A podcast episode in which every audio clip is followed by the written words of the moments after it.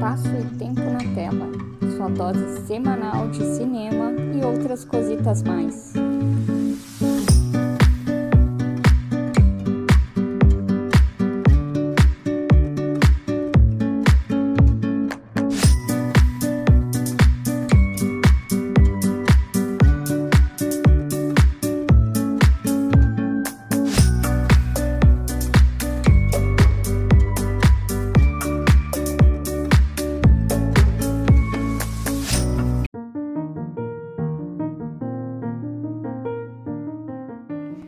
Junho está acabando e com ele o mês do orgulho LGBTQIA. Esse mês que tem como objetivo dar visibilidade às causas da comunidade e, acima de tudo, discutir medidas e ações para uma melhor inclusão no meio social desse grupo que sofre com tanta vulnerabilidade.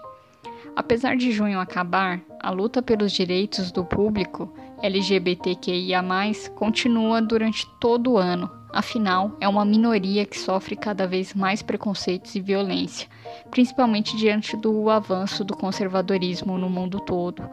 Então, tentar conscientizar as pessoas nunca será demais.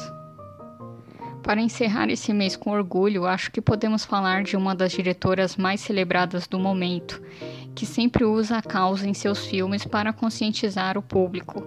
Céline Sciamma é uma roteirista e diretora francesa da atualidade que em 2019 ganhou o mundo com um dos melhores filmes daquele ano, o grande vencedor de Cannes, Retrato de uma Jovem em Chamas.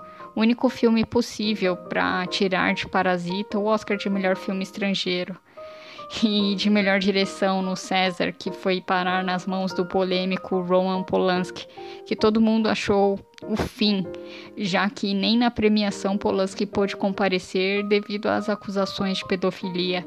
A imagem que ficou marcada daquele evento foi da estrela de retrato de uma jovem chamas, Adélia Nell, revoltada, indo embora no meio da cerimônia, representando todo mundo que não entendeu nada naquele dia que mostra que a sociedade francesa e o próprio meio cinematográfico resiste para reconhecer filmes que lutam por essas causas.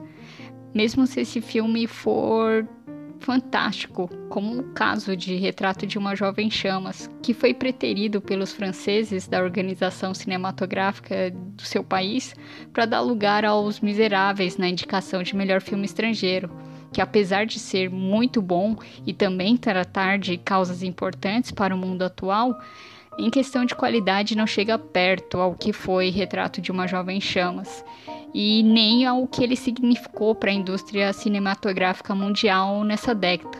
O filme é a perfeita tradução do que é a linguagem cinematográfica, além de imortalizar nas telas um dos romances mais bonitos que o cinema já produziu.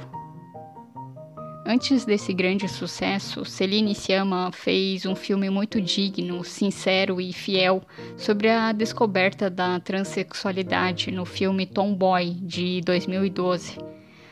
Nesse filme, ela traz transparência e delicadeza e um relato importante sobre a sexualidade ainda na infância. Fora esses dois grandes filmes mencionados aqui hoje, ela tem a direção em mais três filmes: é, Garotas, Lírios d'Água e o curta-metragem Pauline.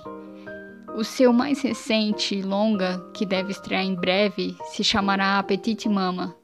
Fora isso, ela tem mais algumas colaborações autorais em outros filmes menores.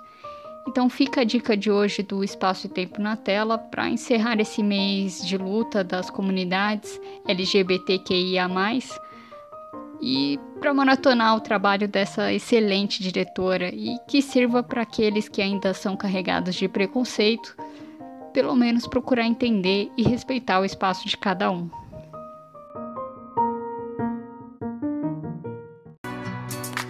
Para conhecer os outros conteúdos do Geek Maravilhoso, além do espaço e tempo na tela, nos siga no Instagram, arroba Geek Maravilhoso, ou no Twitter, Maravilhoso Geek.